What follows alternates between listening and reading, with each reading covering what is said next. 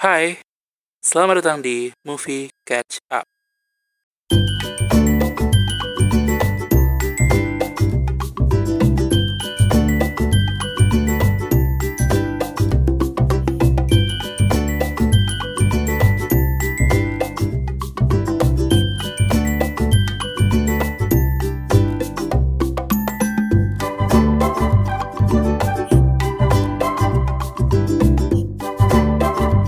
Hai, ini adalah pre-watch-nya dari Movie Catch Up episode kedua dengan judul Possessive.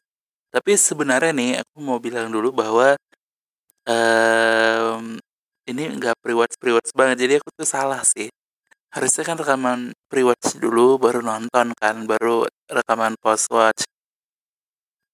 Tapi aku tadi tuh udah tergiur karena udah selesai download di Netflix-nya. Keklik nonton, akhirnya nonton setengah jam, akhirnya sisa 1 jam. Setelah 1,5 jam tuh baru kayak pikir, ini kan untuk podcast, kenapa nggak rekam pre-watch dulu? Tapi ya udahlah, ini half watch apapun lah, anything lah. Jadi sebelum aku mulai pre-watchnya, aku juga mau bilang makasih untuk yang udah dengerin. Tapi menyenangkan sih sebenarnya respon-responnya. Yang dengerin lumayan gitu. Aku cuman share di beberapa tempat, tapi yang dengerin lumayan. Semoga suka dan tetap lanjut dengerin episode 2-nya nih, si Possessive. Oke, jadi ini aku udah nonton 1,5 jam sih, tapi aku mencoba untuk nggak ngebahas lah, nanti aku ngebahasnya di sana di post-watch. Possessive adalah film tahun 2017, filmnya Palari. Bentar deh, filmnya Palari itu bentar ya, film Palari itu kan ini 2017, lalu Aruna dan Lidahnya itu tahun berapa ya? Tunggu, aku penasaran. Aruna dan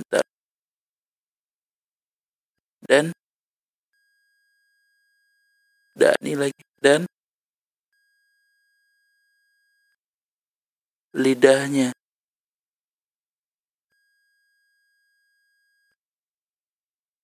Itu bentar belum muncul. Sabar. Aku ngecek di IMDb. Aku penasaran film pertamanya Palari itu apa ya? Aruna. Nggak ada lagi.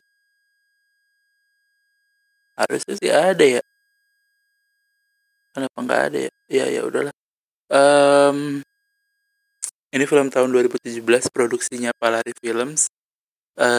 Sutradaranya Edwin, Mas Edwin. Aktornya ada Putri Marino, Adipati Dolken, Gritte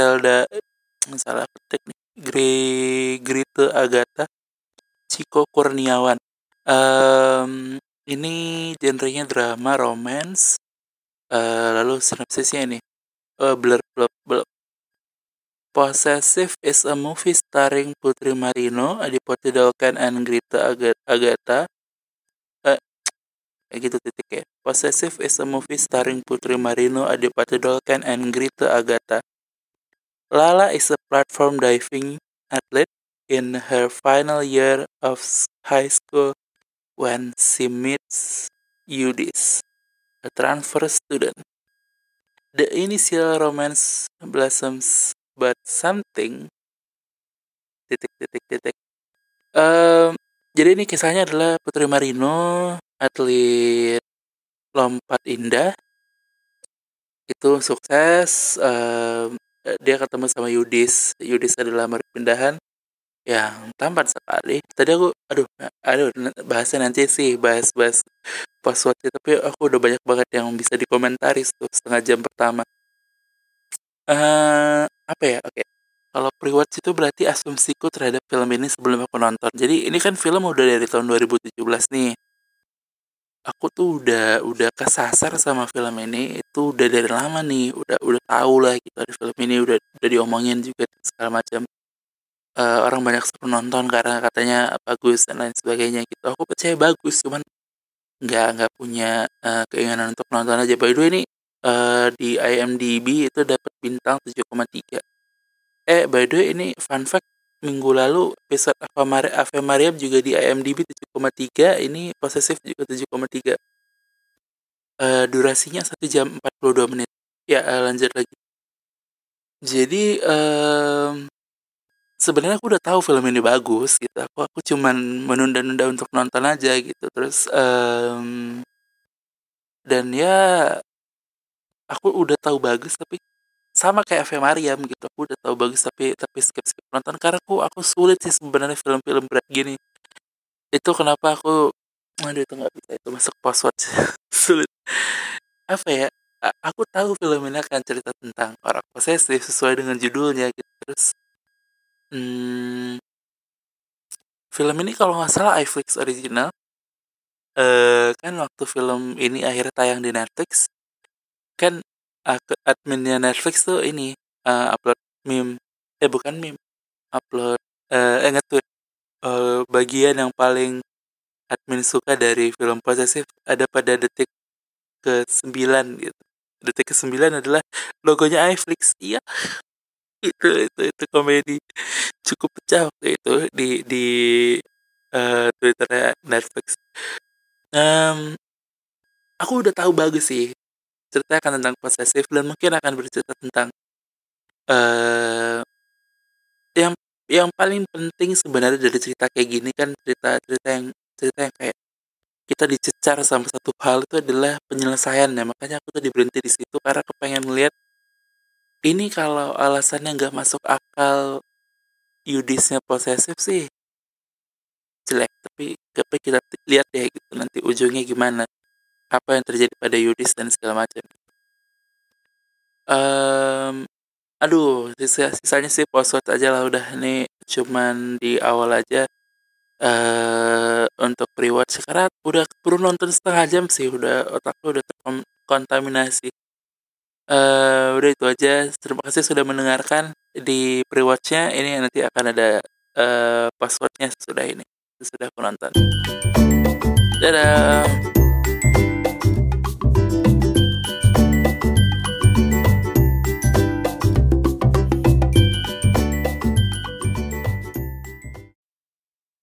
Hai, sebelum dengerin passwordnya Possessive, aku mau nyampein beberapa info film terbaru yang baru-baru tayang di platform online akhir-akhir ini. Pertama adalah Story of Kale: When Someone's in Love. Ini adalah spin-off dari NKCTHI. Nanti kita cerita tentang hubungan Indonesia. Ini adalah spin-off-nya Kale si Ardito Pramono. Bisa ditonton di bioskop online. Reviewnya udah banyak. Ada kasus-kasus tentang pembajakan dan lain sebagainya. Harga tiketnya 10.000, bisa dibuka di bioskoponline.id.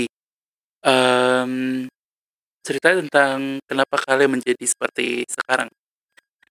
Film kedua adalah The Queen Gambir di Netflix. Ini cerita tentang anak yatim yang yatim, ya kurang sekali jokesnya. Anak yatim yang tinggal di pantai, tinggal di panti asuhan. Tapi dia punya keahlian jago main catur dari kecil gitu. Aku udah baca beberapa reviewnya, belum nonton, tapi menurutku sih kayaknya cukup menarik untuk ditonton di akhir pekan nanti. Silahkan ditonton di Netflix. Film ketiga adalah Sejuta Sayang Untuknya. Film ini di Disney Plus, eksklusif Indonesia kayaknya. Tapi jadi Disney Plus kan akan ngeluarin film-film baru tuh setiap minggunya, film-film spesial mereka di setiap hari Jumat, dan ini film yang tayang Jumat lalu. Diperankan oleh Dedy Mizwar, Shifahaju. Aku udah nonton, reviewku 6/10, tapi ada yang suka, ada yang bilang teater banget. Aku juga bilang teater banget, tapi ya menurutku 6/10. Kalau penasaran dan punya dan langganan Disney Plus, lumayan worth it untuk dicoba ketimbang dianggurin aja akunnya. Silahkan ditonton di Disney Plus. Cerita tentang ayah dan anak, hubungan antara mereka berdua yang kayak ayahnya tetap strict, ingin idealis, anaknya pengen bapaknya bekerja lebih giat dan segala macam. Pokoknya hal-hal di sekitar itu bisa ditonton di Disney Plus. Sekian informasinya dulu. Silahkan dengerin passwordnya Possessive. Jangan lupa tadi tonton Story of Kale di bioskop online, The Queen Gambir di Netflix, dan Sejuta Sayang untuknya di Disney Plus.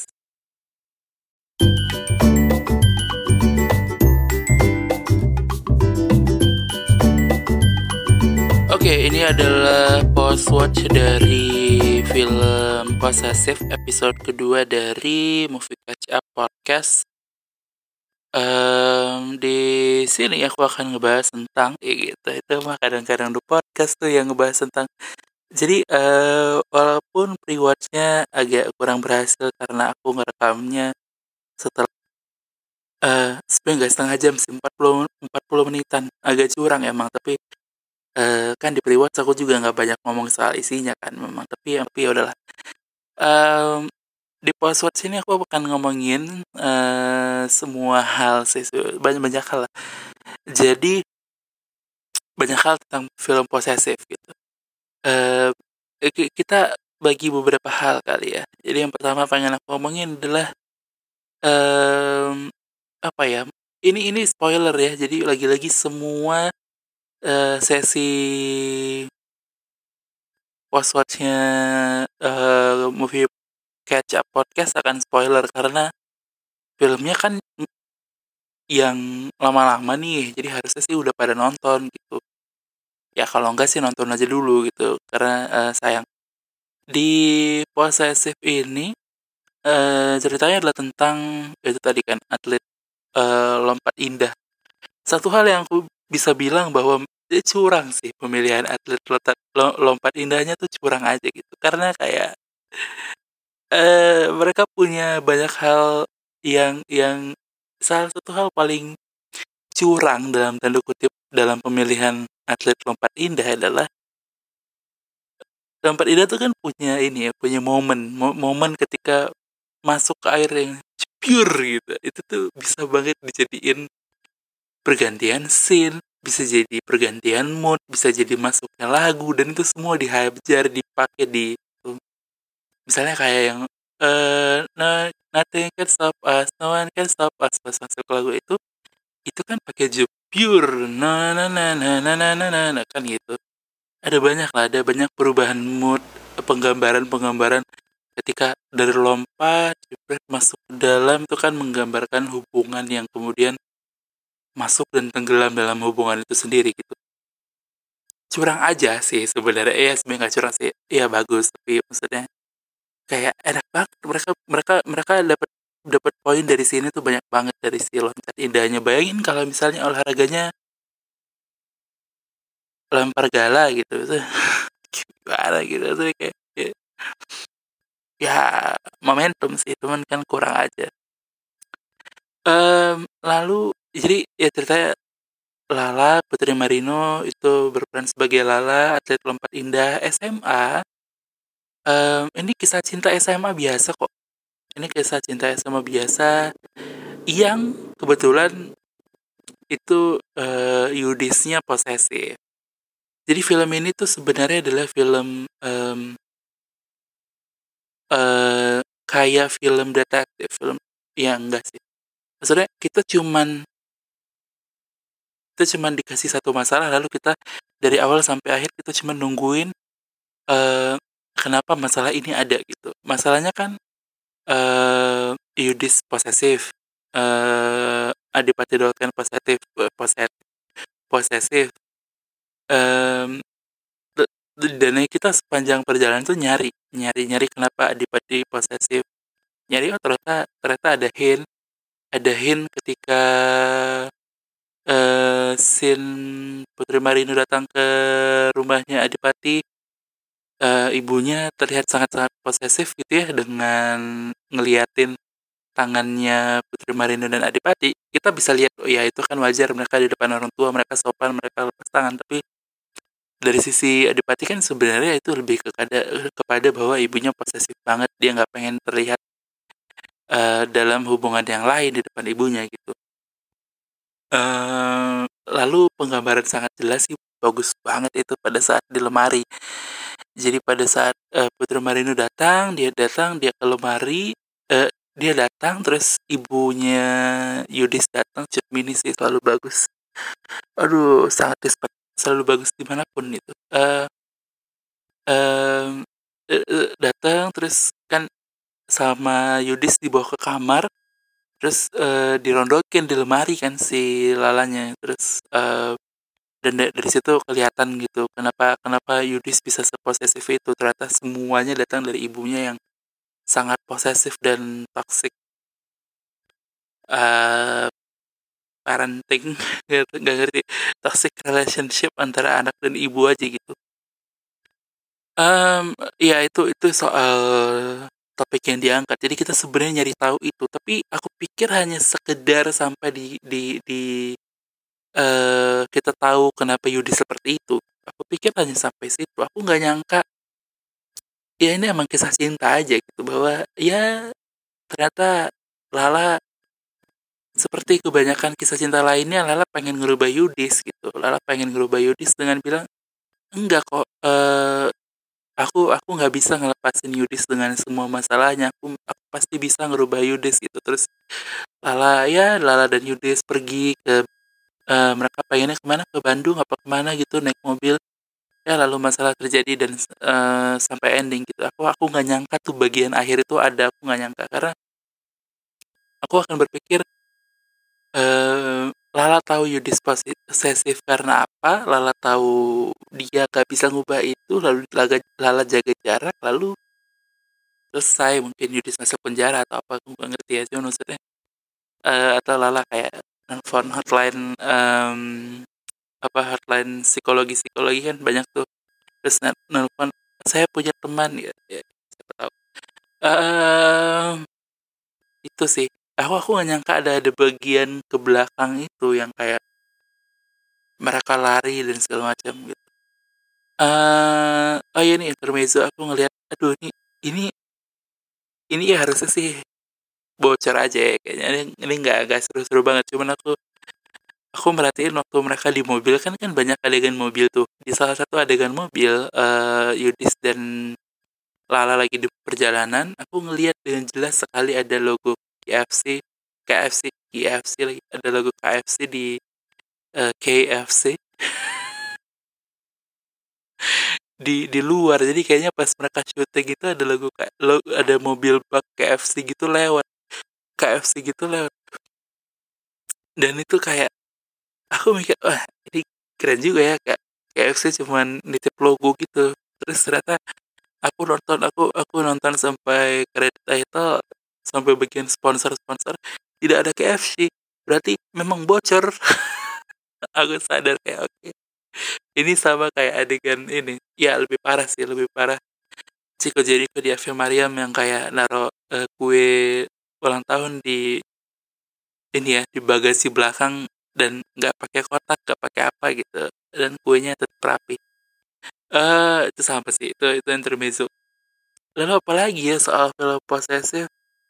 Aku sih aduh, harusnya sih posesifnya Naif tuh jadi soundtrack gitu. Kita ngomongin soundtrack deh. Soundtracknya kan ada apa, Matter Hello featuring Nadine, ada Bandar Neira, ada Nothing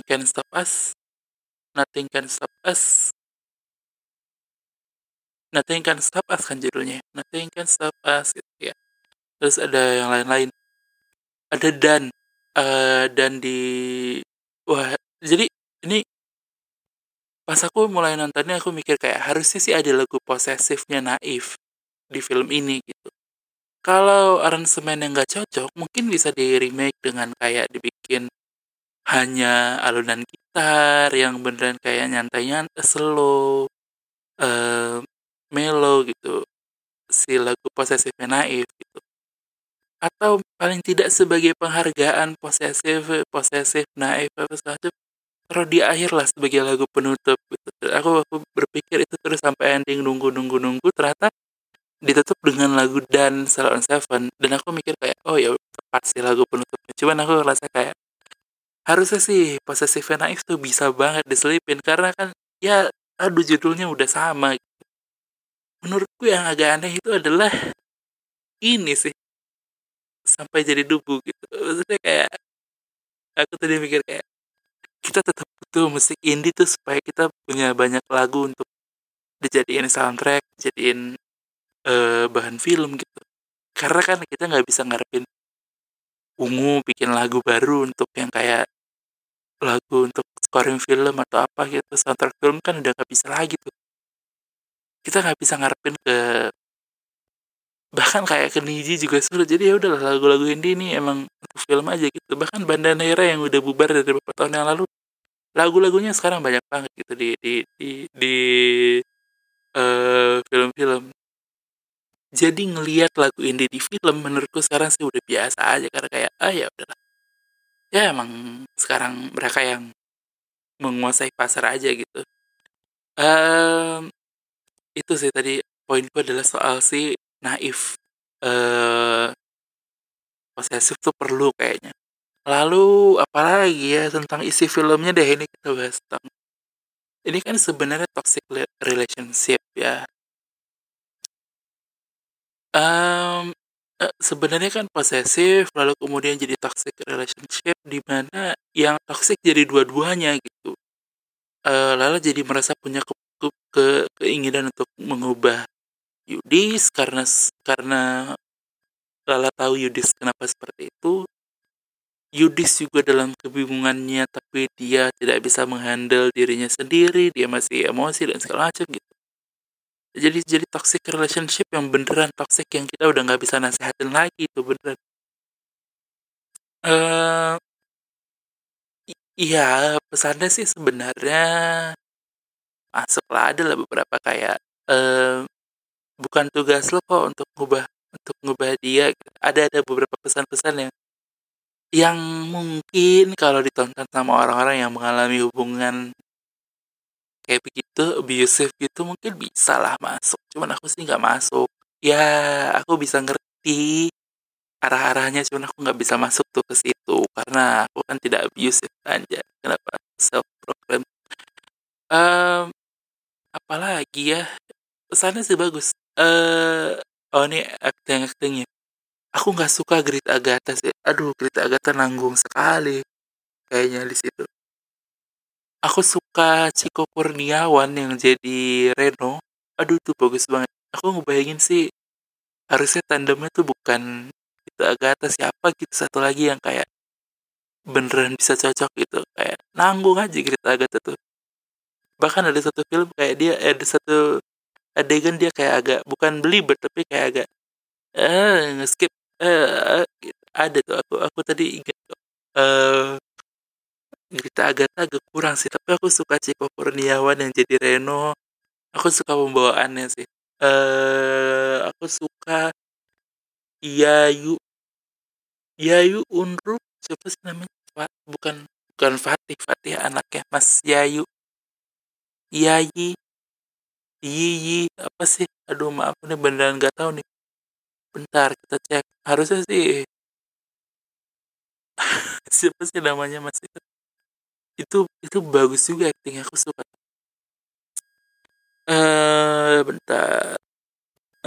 Bentar,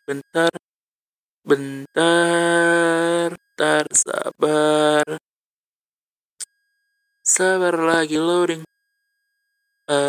Iya yang paling aku nggak suka sih sebenarnya si Gritte Agatha, menurutku agak kurang aja gitu.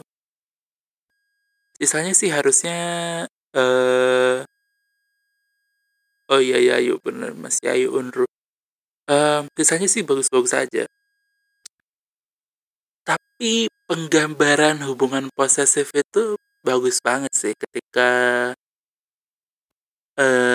sinar laser di matanya Jihan. Lalu ketika dia nabrak Reno, lalu ketika ada nada kejutan-kejutan kayak dari yang ngomong santai terus tiba-tiba kayak gitulah gitu. Ada tuh Aku kurang cocok sih ngomongnya ulang-ulang.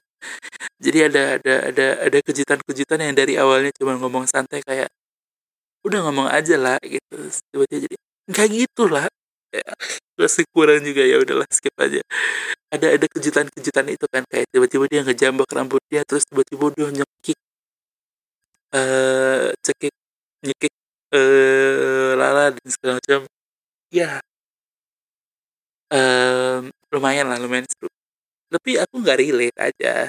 Saya kayak ya udah gitu. Tapi aku suka sama lagu dannya, aku suka sekali akhirnya gitu, karena cocok banget ditutup pakai lagu dan gitu, karena kan dan kan ngomongin soal itu ya, toxic relationship, dimana ya udah jauh-jauh aja nggak apa-apa, aku nggak bisa jaga kamu sama dia sama yang lain aja, kamu bisa bahagia sama yang lain gitu.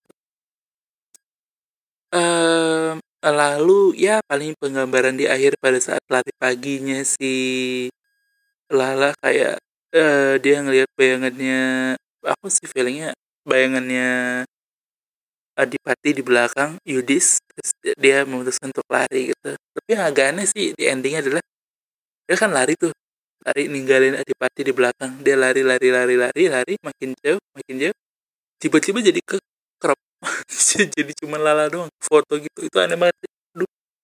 Aduh itu aneh. Kenapa gitu ya? itu kayaknya harusnya gak gitu deh. Mungkin bisa dipakai kayak dia lari terus dia ninggalin kamera aja gitu, dia ngelewatin kamera. Ini kayaknya agak aneh gitu, kayak ngeliatin tiba-tiba lari jadi foto. Samping-sampingnya hitam gitu. Jadi aneh endingnya. Apalagi ya dari si Possessive ini, acting, cerita segala macam ya bagus ya. Aku ngerti kenapa orang-orang bisa bilang ini bagus gitu, kayak ya ngerti, cuman begitu aku ngelihat Adipati Dolken ngantar Adipati Dolken ngantar Lala ke rumah naik mobil sih udah kayak oh ya udahlah, anak SMA naik mobil udah nggak relate banget gitu. Ya udah jauh aja gitu. Terus ya untungnya Reno naik kereta.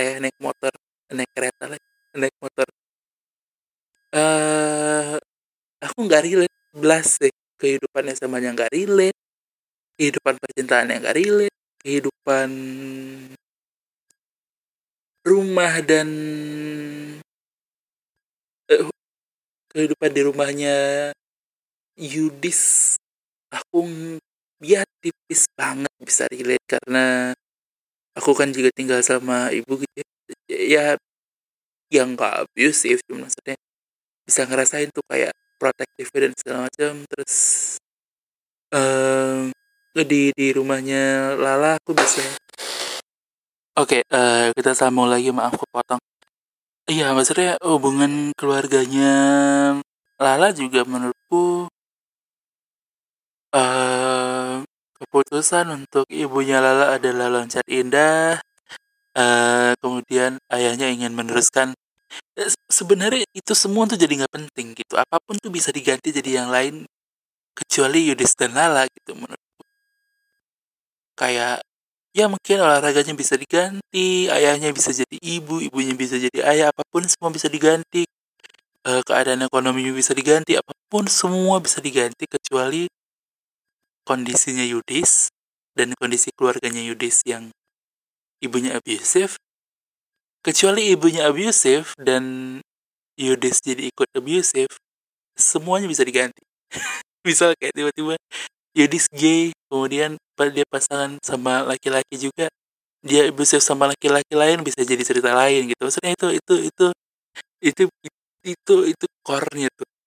Ibunya abusive, Yudis kemudian jadi abusive di luar, dan itu jadi itu inti ceritanya kan. Semua yang lain tuh perkakas saja yang bisa diganti, dipasang copot sesuka hati kan. Udah itu aja sih reviewnya. Aku suka, aku ngerti kenapa orang lain suka, tapi relate sih tidak gitu ya. Udah itu aja. Baru aku ada satu bonus segmen di akhir nanti nih, sesudah ini kalian akan dengerin satu bonus segmen lagi. kalau kalian mau ya, tapi harusnya sih mau, karena aku kepikiran kan, kayaknya penting untuk ngebagiin lucu-lucuan aja sih. Sebenarnya nggak lucu-lucuan lah, maksudnya ya kalau ada pesannya syukur, ada yang nggak ada pesannya juga nggak usah gitu, nggak apa-apa. Aku pengen ngebagiin supaya podcastnya beda, aku pengen bikin satu bonus segmen, yaitu untuk di episode kedua ini, karena filmnya Possessive, maka aku akan bonus segmennya akan berjudul cara keluar dari hubungan yang posesif, cara keluar dari pasangan yang posesif berlebihan gitu. Itu bisa didengar setelah ini.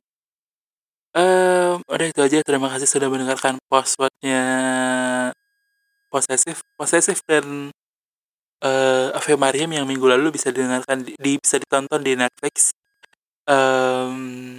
Aku kayaknya akan beberapa episode ke depan mungkin akan film-film Netflix, karena ngabisin ininya dulu sih, ngabisin langganannya, karena kan Disney Plus sampai Desember aku bisa punya banyak waktu tuh untuk nyicil-nyicil Star Wars gitu. Jadi nanti-nanti aja, sekarang-sekarang mungkin akan Netflix dulu, mungkin next Pengabdi Setan kita tidak tahu tentu saja.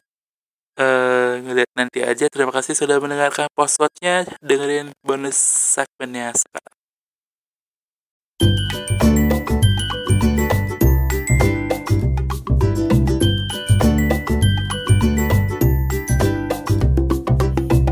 Oke, ini adalah bonus sessionnya dari Movie Kaca Podcast episode kedua dengan film Possessive. Di bonus session ini sebenarnya aku cuma mau nyampaikan beberapa hal terkait ciri-ciri pasangan yang posesif dan hal-hal di sekitarnya. Tapi sebelum mulai, sebelum informasi ini jadi nggak berguna, satu hal yang paling penting dari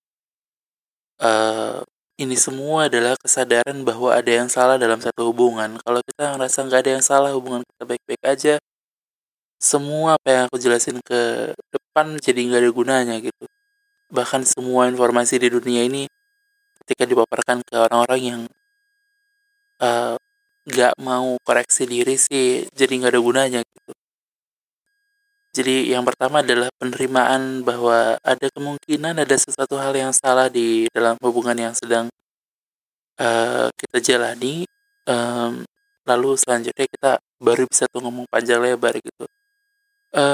Kenapa ini jadi penting? Karena ada pasangan yang posesif gitu. Akunya sih enggak untungnya, tapi waktu itu ya aku punya saudara, punya pacar posesifnya mati-matian gitu, sampai level kayak bisa nelpon, udah ditelepon pun nggak percaya gitu. Misalnya kayak lagi di mana, lagi di sini, lagi di rumah, nggak percaya tuh dia, coba untuk naik lagi ke coba mana suaranya si Aji gitu, nama bukan Aji ya, mana suaranya si Aji, coba suruh ngomong gitu, kayak begitu, sampai pada level itu posesif gitu. Jadi ini tuh sesuatu yang nyata, kita ngelihat banyak banget kejadian yang kayak begini gitu. Itu kenapa kemudian aku rasa jadi penting untuk dibahas sedikit aja sih. Sebenarnya nggak pengen fokus banget jadi podcast kesehatan mental gitu, tapi rasanya penting setelah kita nonton film Possessive untuk aku bacain satu artikel dari sehatju.com. 8 ciri pasangan posesif. Sebenarnya aku nggak pengen baca per huruf kata gitu, enggak. Aku hanya akan improvisasi dari 8 ciri-ciri yang mereka jadikan poin-poin di artikel ini gitu. Ciri utama dari pasangan yang posesif adalah itu mulai menjauhkan Anda dari keluarga dan teman.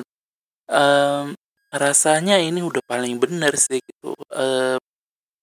Hubungan yang posesif dimulai dari dia minta perhatian lebih, dia ingin dikhususkan dalam hubungan tersebut dan segala macam. Dia nggak suka kita ngabisin waktu sama yang lain. Dia maunya dia jadi pusat dunia kita gitu. Ini adalah ciri utama pasangan yang posesif yang kalau yang kalau kita nih sekarang kalian lagi dalam satu hubungan dan kemudian ngerasa kayaknya ada nih, kayaknya pacarku atau mungkin friendzonanku tuh enggak. Kalau pasangan-pasangan kalian ada nih di ciri pertama, mungkin bisa lanjut dengar ke belakang, dan paling penting kesadaran diri untuk mengkoreksi bahwa benar ada yang salah. Ciri khas kedua adalah selalu mengkritisi hal-hal kecil tapi konstan, bisa membuat seseorang merasa tidak dihargai, diterima, atau dicintai. Pasangan yang posesif merasa ia berhak mengatur Anda, dimulai dari hal-hal kecil seperti cara berpakaian, cara berbicara, atau bahkan cara makan. Jadi salah satu ciri pasangan yang posesif adalah itu, dia tuh ngatur semua hal, dia mengkritisi hal-hal kecil untuk mendelegitimate apa yang sebenarnya ada pada diri kita, gitu, rasa percaya diri, rasa bahwa kita bisa YOLO, kita bisa do it yourself, DIY, ya itu kayaknya. Jadi aturan-aturan kecil itu, kalau kecil, kalau dikit sih nggak apa-apa, tapi kalau dia terus-terusan ngatur-ngatur kita secara konstan, siapa tahu kita sedang dalam hubungan yang nggak sehat, gitu. Ciri ketiga adalah sering memberikan puji. Ini juga penting. Jadi ini adalah salah satu keahlian dari orang yang posesif. Jadi dia akan memuji kita atau mengeluarkan kata-kata manis. Namun di balik pujiannya ada tuntutan atau syarat yang perlu dipenuhi. Ini udah jelas lah, misalnya kayak, aku tuh kayaknya bakal makin cinta sama kamu kalau kamu bisa nurunin berat badan deh. Atau misalnya kayak, kayaknya kamu cantik sebenarnya, tapi rambutmu tuh lebih cantik kan kalau panjang. Syarat-syarat ini yang dilontarkan dengan pujian. Karena kenapa ini dikatakan ciri-ciri sebagai ciri pasangan posesif? Karena orang yang posesif itu kan dia ngatur standarnya sendiri, gitu. Dia ngatur standarnya dan kita harus ada di standarnya dia, gitu. Dan kalau kita nggak bisa, ya kita hanya akan tetap dipuji tapi sambil diberi syarat tadi, gitu. Dalam hubungan yang sehat, kita nggak perlu untuk kita nggak perlu ragu untuk jadi diri itu, gitu. Kita jadi apa yang dia inginkan, dan itu nggak bagus, gitu, untuk pengembangan diri kita, gitu.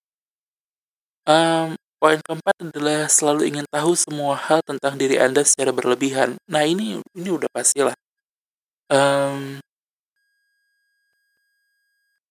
Hubungan yang sehat sebenarnya kan hubungan yang masih ada privasi di antara itu semua, gitu. Hubungan yang masih menghargai privasi satu sama lain kan sehat banget. Sementara hubungan yang dia selalu mau tahu apapun yang kita lakukan, dia selalu pengen tahu apa yang kita lakukan sama pacar kita terdahulu, masa lalu kita, keluarga kita, dan segala macam. Ini kan yang nggak sehat, gitu, yang nggak bisa membedakan mana yang dia perlu tahu, mana yang dia tidak perlu tahu, gitu. Ya, mulai dari misalnya baca WA, baca email, baca DM IG, gitu. Kan nggak apa-apa untuk ngecek, nggak apa-apa, tapi kalau sih bisa jadi ciri-ciri pasangan yang posesif, bisa jadi kita dalam hubungan yang nggak sehat, gitu.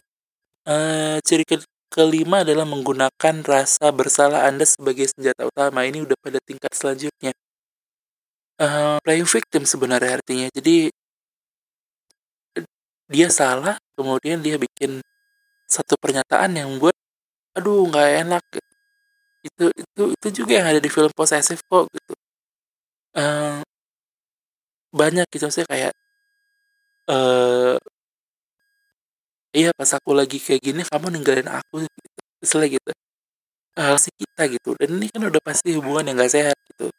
Hubungan yang sehat adalah hubungan yang saling dukung, saling support, dan nggak ada manipulasi satu sama lain, saling percaya diri, saling jaga, dan segala macam, gitu.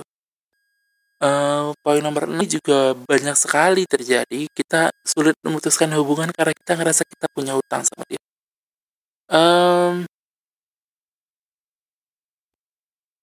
biasanya ini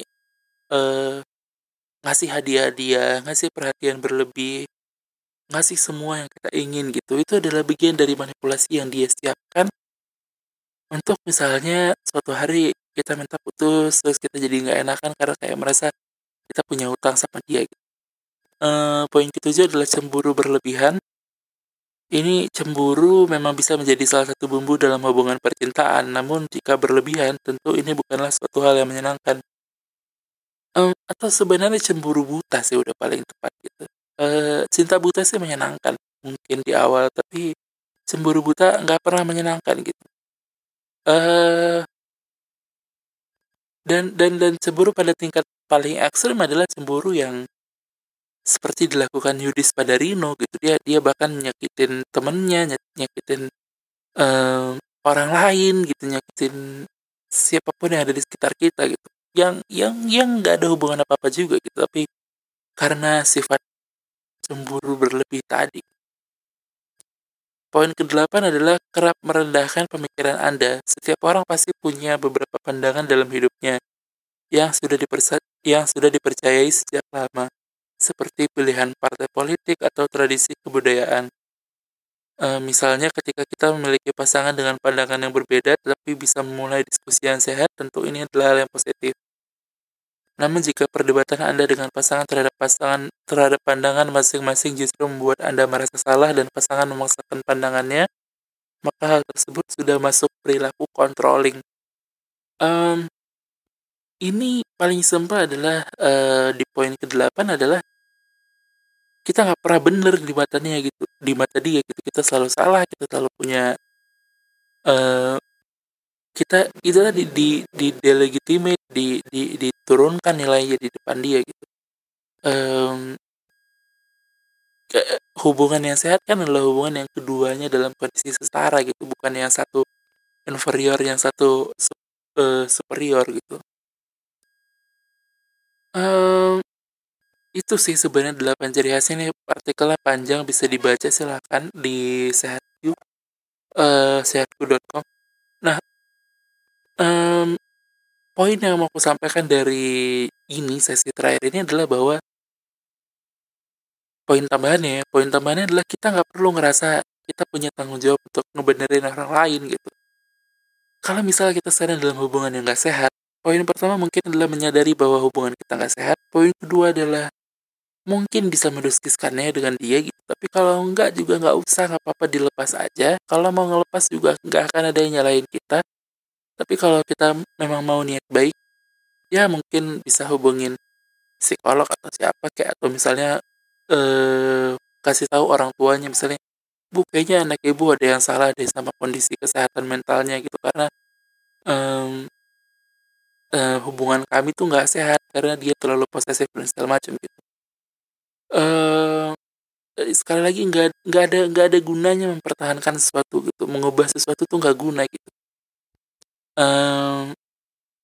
Kita tidak ditugaskan untuk mengubah orang lain gitu. Kita baru ketemu sama dia mungkin 1-2 tahun gitu, kita nggak bisa tiba-tiba mengubah sifat atau karakter yang udah lama bersarang di tubuhnya gitu. Jadi bukan tugas kita juga, nggak apa-apa kita ninggalin, tapi kalau kita merasa punya tanggung jawab, ya bolehlah laporin siapa atau ngomong ke siapa untuk dia bisa dapat pendampingan gitu.